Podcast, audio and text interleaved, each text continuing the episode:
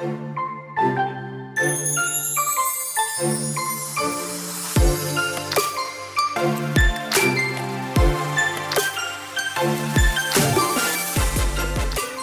hola, happy Friday. Bienvenida al episodio número 5 del season 4 de The Wedding Chat. Qué bueno tenerte de nuevo aquí. Hoy vamos a estar hablando de algo bien importante que hemos tocado antes, pero la realidad es que nunca hemos hecho una lista detallada de lo que realmente debe tener. Así que hoy vamos a hablar del presupuesto, pero más a fondo para que apuntes y tengas todo, todo, todo lo que vas a necesitar desde el principio hasta el final, tal vez hasta después de tu boda, ahí en tu presupuesto para que puedas manejar y controlar durante todo el proceso. Vamos con las cosas que puedes necesitar en el venue o para el venue desde el principio. Tienes que poner el alquiler del sitio de recepción, si este sitio es outdoors y necesitas carpa, poner carpa en la lista.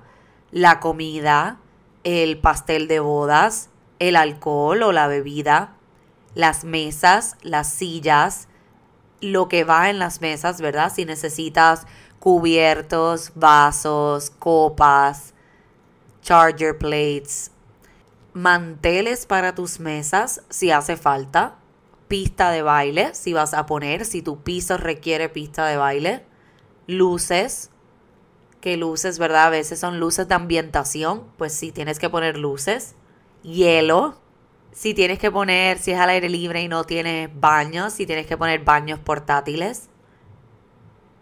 Y en esa parte vas a incluir también las propinas del bartender, de tus mozas del estacionamiento, del vale parking si hace falta. Todo eso va bajo esa categoría de venue de recepción.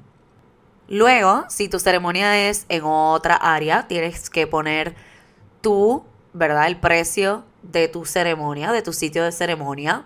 Si tu oficiante tiene algún fee o si es alguna donación. Tu licencia de matrimonio, lo que cuesta sacar la licencia de matrimonio en donde vivas y cualquier decoración o espacio, ¿verdad? Eh, y cualquier artículo extra que sea de alguna tradición o de alguna o de algún ritual que vayas a utilizar en tu ceremonia. Recuerda poner el precio o lo que vayas a gastar en tus wedding bands, ¿verdad? En tus sortijas, que son las que se ponen, no las sortijas de compromiso, sino la sortija de boda. Los dos, tienen que poner dos, ¿verdad? Así que pones ese precio. Eso va en tu presupuesto también. En Stationery vas a poner lo que cueste tu Save the Dates. Pero no solo lo que cueste tu Save the Dates, sino los sobres si cuestan, los sellos de tu Save the Dates, eh, wax si vas a poner, cualquier material, cinta, etcétera Luego las invitaciones, lo mismo, invitaciones, sobres, sellos, em, wax seals, cualquier cosa que lleve tu invitación. Si tus sobres van a estar escritos a manos por un, ¿verdad? Calligrapher, alguien que está, que hace caligrafía, pues eso es un fee que debes poner por invitación. O si se lo van a imprimir directo al sobre, pues eso también tiene un costo. Si vas a tener programas de ceremonia, que diga lo que va a estar pasando durante la ceremonia y durante el día de tu boda. Eso va en stationery. Igual que tu guestbook, que ya hemos hablado de distintas opciones que puedes hacer para tu guestbook. Tus escort cards o place cards, que tuvimos un muy buen episodio de podcast hablando de la diferencia de cada una. Pero pues ahí básicamente hablamos del sitting chart y de lo que son escort cards y place cards y la diferencia entre las tres si vas a tener menús impresos en cada plato, si es uno por mesa, dos por mesa, uno, una persona sí, una persona no, no importa, ahí va, porque eso hay que imprimirlo. Cualquier cajita, sticker o tag para tus favors van ahí también. Recuerda conseguir unos thank you cards para después de la boda poder enviarlos como agradecimiento por cualquier regalito, por solo estar, ¿verdad? Ser parte de un día tan especial. Y de todas esas cosas, recuerda los sellos. Eso es una de las cosas que más se les olvida. Los sellos para los save the dates, sellos para las invitaciones y sellos para tus thank you cards luego de la boda. Luego tienes que poner obviamente las flores y la decoración, cualquier cosa que vaya eh, como parte de eso, ¿verdad? Tu buque, el buque de las damas, los boutonnières de los chicos, eh, los corsages para los padres o los abuelos, la canastita con los pétalos para la flower girl, la cajita para tu ring bearer, todas esas cositas las debes ir añadiendo. No importa que sean poco costosas o que te las vayan a regalar, es importante tener un presupuesto completo que luego tú vayas eh, manejando y cambiando. Luego, obviamente, tu fotógrafo y tu videógrafo. Eh, asegúrate de saber si en ese precio que estás, ¿verdad? Lo que estás pagando por tu fotógrafo y tu videógrafo, que incluye, si es, si hay unas fotos de engagement o love story, si te incluye algunas fotos impresas o algún álbum de fotos, si te incluye algún USB con el video, etc. De la ropa, de la ropa tenemos que poner en el presupuesto la ropa del novio completita, ¿verdad? Desde el suit hasta los zapatos, las medias, eh, cualquier regalo que le vaya a hacer la novia o los padres o lo que sea. Eso también. Las alteraciones para ese suit.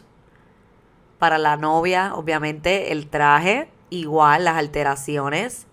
El velo, si va a llevar velo o cualquier tocado de cabeza. Los zapatos. Tu ropa interior que vas a llevar debajo de ese traje si vas a tener un segundo traje, pues la ropa interior que va debajo de ese segundo traje. La cartera, si vas a llevar alguna. Tus accesorios, lo que vas a utilizar, pantallas, collar, pulseras. Y tu maquillaje y tu peinado. Igual que si para el varón ese día va a tener algo especial como alguien que le vaya a hacer un recorte o lo vaya a preparar, eh, la barba, etcétera, pues también debe ir ahí. En entretenimiento vamos a poner músicos de ceremonia, músicos para hora de cóctel o si es el DJ, y música de recepción, si es una banda, un DJ o ambos, el precio de cada una. Y cualquier otro tipo de música o entretenimiento que haya, como pleneros, batucada, eh, hora loca, cualquier tipo de entretenimiento extra debe ir también ahí. También debemos considerar en el presupuesto transportación para ti, para, ¿verdad? Para la novia y para wedding, para el wedding party. Es importante que ellos sepan, especialmente si la ceremonia es en un espacio distinto a la recepción o si se están preparando en otra área que no es en el venue, pues deben entonces considerar transportación tanto para la novia como el wedding party completo, de, ¿verdad? Round trip, de ida y de regreso. Si e, hace falta transportación para los invitados, debe ir ahí también. Y ahí consideramos también el, parking, si hace falta pagar una tarifa fija por cada invitado o si eh, se le va a entregar alguna propina a esas personas del estacionamiento. También deben considerar si tienen algún gasto de hotel, ya sea para ustedes la noche de la boda, eh, o el día antes, el día después, o si están considerando un room block, pues entonces eh, el costo, ¿verdad? Por, eh, por reservar esos X cantidad de cuartos. Igual a todo, ¿verdad? Las propinas que hace falta para cada persona que te atienda, ¿verdad? Y te dé un buen servicio. Los regalitos, ahí consideramos los favors para cada invitado, si le vas a hacer algún regalo a los, ¿verdad? A tus padres o a los padres de tu pareja, si le vas a hacer algún regalo a tus wedding party, ¿verdad? A tus bridesmaids ese día o a tu groomsmen, también iría el costo ahí. Y el costo de tu wedding planner, claramente, también debes incluirlo en ese presupuesto general, ¿ok? Es importante que pongan todo lo más detallado posible porque la realidad es que muchas veces se les olvida este tipo, ¿verdad? O las cosas pequeñas, esos regalos. Si tú eres la que le vas a regalar las batitas y los zapatitos, ¿verdad? Los slippers a tus damas, pues eso debes ponerlo. El costo de todo, desde las cajitas hasta el relleno, hasta la cinta, todo eso debes ponerlo lo más específico posible para que realmente sepas, uno, cuánto te estás gastando en tu boda y si lo, estás haciendo al principio, pues para que sepas cuánto podría estar saliéndote tu boda al fin y al cabo. Bueno, te voy a dejar un template para que tengas una idea de todo lo que debe incluir tu presupuesto. Ya sabes que tienes que escribirme para pedírmelo. Envíamelo por email o, o por Instagram, preferiblemente también, para yo hacerte llegar el template y que puedas tener tu budget tracker y tener una idea, una lista escrita de todo lo que debe tener tu presupuesto de bodas. Bueno, ya sabes que estaré aquí contigo todos los viernes, ayudándote a que te sientas más confiada a la hora de planificar y organizar tu boda. Nos vemos el próximo viernes. Hasta la próxima. Un beso y abrazo. Sophie.